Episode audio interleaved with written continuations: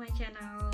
Di video ini aku akan bahas perbedaan antara PKM sama LKTI Tapi sebelumnya jangan lupa klik subscribe dan turn on notification Biar kamu selalu dapat informasi terbaru dari video-videoku selanjutnya. Nah, pertama aku akan bahas PKM PKM ini diadakan oleh Ristek Dikti. Jadi riset dan teknologi jadi dari Kementerian Riset dan Teknologi untuk pendidikan tinggi. Nah untuk uh, eh, PKM ini diawali dari mulai seleksi proposal dulu. Jadi nanti itu untuk uh, eh, PKM ini sebenarnya diadakan setiap tahun ya seleksinya. Nah terus sudah itu mulai dari awal yaitu pengumuman kapan sih pengumpulan batas terakhir proposal. Nah di situ teman-teman bisa membuat proposal. Nah proposalnya ini harus ditandatangani oleh dosen pembimbing. Terus sudah itu uh, wakil dekan 3 sama wakil rektor sama wakil rektor 3 yang bidang kemahasiswaan. Nah tapi nggak usah khawatir jadi yang pasti harus teman-teman pastikan adalah untuk pengumpulannya itu dilakukan dari jauh-jauh hari. Jadi misalnya gini kalau misalnya deadline-nya itu hamin dua minggu teman-teman kalau bisa udah mempersiap dalam waktu hamin dua minggu ini sudah selesai semua proposalnya. Masalahnya adalah banyak banget mahasiswa yang bahkan hamin satu hari itu proposalnya masih belum fix. Jadi benar-benar last minute banget baru menye berusaha menyelesaikan semuanya dan itu tuh panik banget. Dan itu, masalah kemarin kan ini masalah nanti websitenya itu down karena semua orang pada ngap ngupload di hari terakhir itu udah jadi pemandangan setiap tahunnya. Padahal maksudnya dari tahun-tahun sebelumnya itu kan udah tahu ya kalau nanti di last minute itu websitenya akan down karena se Indonesia mereka semua akan ngupload di hari terakhir. Tapi tetap aja orang-orang akan ngupload di hari terakhir nggak tahu kenapa. Nah ini saranku bagi teman-teman hindarilah hal-hal seperti ini. Jadi jangan sampai kalau misalnya teman-teman udah bikin uh, proposal sebaik mungkin udah minta tanda tangan susah ke sana kemari udah punya ide yang bagus tapi jadi nggak bisa diupload hanya karena uploadnya di hari terakhir.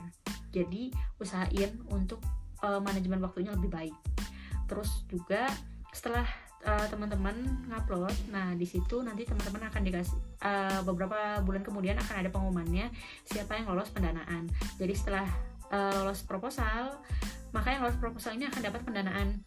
Nah terus teman-teman akan dikasih waktu untuk mengerjakan uh, penelitiannya sesuai dengan yang ditulis di proposal. Ini untuk yang uh, 5 jenis PKM yaitu PKMP, PKMM, uh, PKM K, terus PKM apa lagi ya? Pokoknya ada lima jenis. Nah sementara kalau untuk yang PKM AI sama GT yang itu gagasan aja teman-teman nggak nggak usah eh, nggak uh, ada pengumuman untuk pendanaan. Jadi teman-teman nggak didanai tapi nanti langsung diumumkan apakah lolos masuk PIMNAS atau tidak. Gitu. Nah jadi kalau misalnya untuk yang bidang tadi ya PKMP PKM sampai KMM nah setelah teman-teman uh, pendanaan, otomatis kan teman-teman harus membuat laporan evaluasinya. Setelah teman-teman membuat laporan evaluasi dan presentasi, maka setelahnya akan diumumkan siapa aja yang lolos masuk ke PIMNAS. Nah, PIMNAS ini seperti uh, final di LKTI gitu jadi untuk prosesnya lebih panjang jadi waktunya kalau nggak salah sih bisa memakan hampir waktu satu tahun jadi mulai dari pengumuman PKM itu pengumuman pengumpulan proposal ya itu dari mulai semester ganjil sekitar bulan-bulan September Oktober gitu. Terus nanti pelaksanaan uh, penelitiannya sampai nanti uh, puncaknya PIMNAS itu di bulan Agustus tahun depannya lagi. Jadi hampir satu tahun jadi kalau untuk PKM ini emang lumayan time consuming dibanding LKTI dan yang teman-teman perlu pastikan adalah ketika mencari teman sekelompok adalah harus teman-teman yang uh, apa ya dia mau berjuang sampai akhir gitu. Jadi jangan cuma wah di awal aja atau ya cuma panas di awal aja. Mau nggak uh, ikut PKM oke ikut PKM tapi nanti pas ternyata udah pendanaan pas melakukan melaksanakan penelitian dia nggak mau melakukan penelitian kayak gitu. Nanti kalau kayak gini ini akan memberatkan salah satu orang. Karena pasti di tim itu ada yang rajin ada yang males. Nah jadi untuk meminimalisir itu pastikan di awal ketika memilih teman satu kelompok itu satu visi tujuannya nanti mau apa. Jadi jangan sampai ada yang satu beneran pengen melakukan penelitian pengen uh, eh, PKM ini jalan tapi di satu sisi yang lain cuma pengen dapat prestisnya aja gitu. Di satu sisi yang lain pengen dapat uangnya aja. Soalnya ada yang emang dia PKM-an tujuannya cuma buat dapat uang aja. Jadi nanti uh, dapat pendanaan. Setelah dapat pendanaan ya udah nggak dijalanin gitu loh penelitiannya. Itu tuh banyak banget. Banyak banget beneran banyak gitu. Jadi atau kalau nggak pas yang dapat dana dia bingung. Oh kemarin tuh padahal cuma nyoba-nyoba aja bikin proposal eh dapat dana gitu. Itu pemandangan yang sangat wajar. Jadi kalau misalnya teman-teman memang mau serius ya diseriusin PKM-nya dan kalau misalnya memang mau seriusin PKM-nya pastikan dapat teman-teman yang bisa sama-sama jadi support system di tim itu. Jadi jangan sampai yang ya sibuk sendiri-sendiri karena nggak menutup kemungkinan. Uh, memang pengen PKM-an cuma ya niatnya di awal aja. Setelah itu nanti sibuk organisasi masing-masing sibuk uh, skripsian dan lain sebagainya. Terus akhirnya PKM nggak kepegang. Padahal kalau misalnya udah didenai itu udah jadi tanggung jawab kita. Kita kan udah dapat kepercayaan nih dari pemerintah. Tapi ternyata nggak dilaksanakan sebaik mungkin. Itu untuk PKM sih. Jadi palang puncaknya nanti di PIMNAS dan di PIMNAS itu juga akan ada presentasi sama uh, pameran produknya. Nah untuk nanti di PIMNAS akan ditentukan tiga pemenang yaitu yang mendapatkan medali emas perak sama perunggu jadi kayak juara satu dua tiga. Jadi yang emas itu juara satu peringkat duanya itu dapat perak dan peringkat tiganya itu akan dapat perunggu. Sama nanti akan ada juara umum. Juara umum ini adalah kampus yang biasanya mendapatkan uh, medali terbanyak. Jadi nanti medali ini kan ada poinnya ya. Misalnya kayak emas poinnya berapa terus yang silver poinnya berapa sama yang uh, perunggu poinnya berapa. Nanti di total dengan uh, yang memperoleh medali terbanyak maka dia yang akan kampusnya menjadi juara umum gitu. Nah, terus sudah itu yang kedua adalah LKTI. LKTI itu apa? LKTI adalah lomba karya tulis ilmiah. Untuk LKTI sendiri, umumnya nih ya, biasa tingkat nasional, meskipun nggak menutup kemungkinan ada yang di tingkat sejauh Bali aja atau di tingkat regional aja.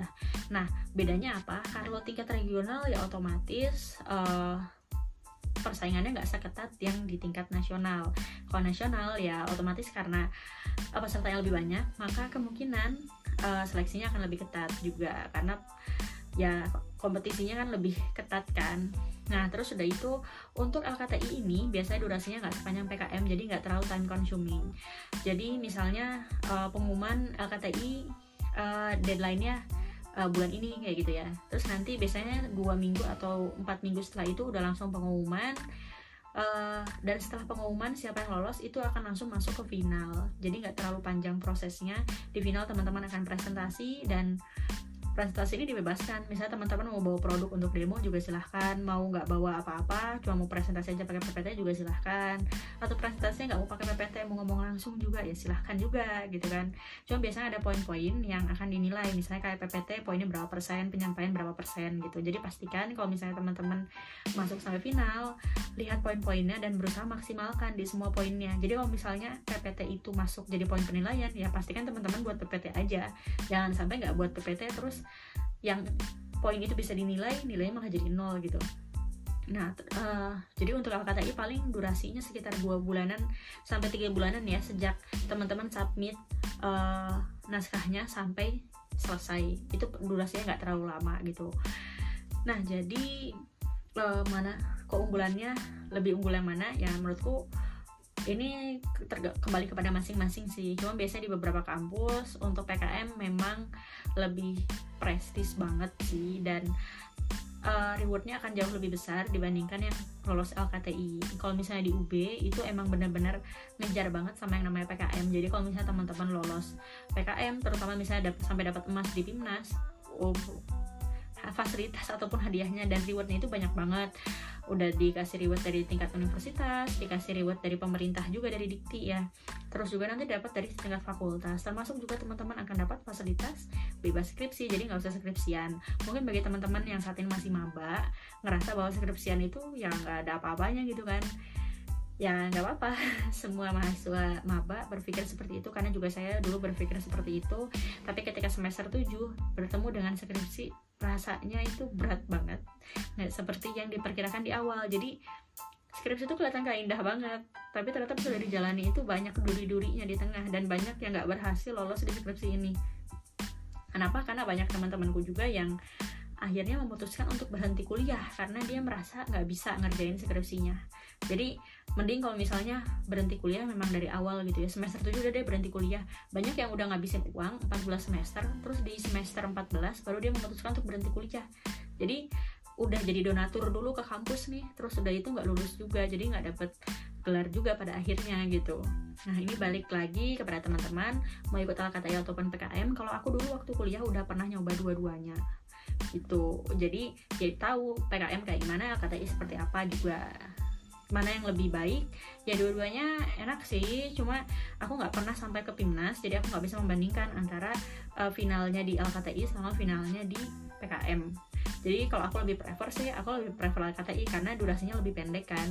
Jadi dalam satu tahun tuh bisa ikut LKTI beberapa kali tapi kalau misalnya PKM ya cuma bisa satu kali gitu.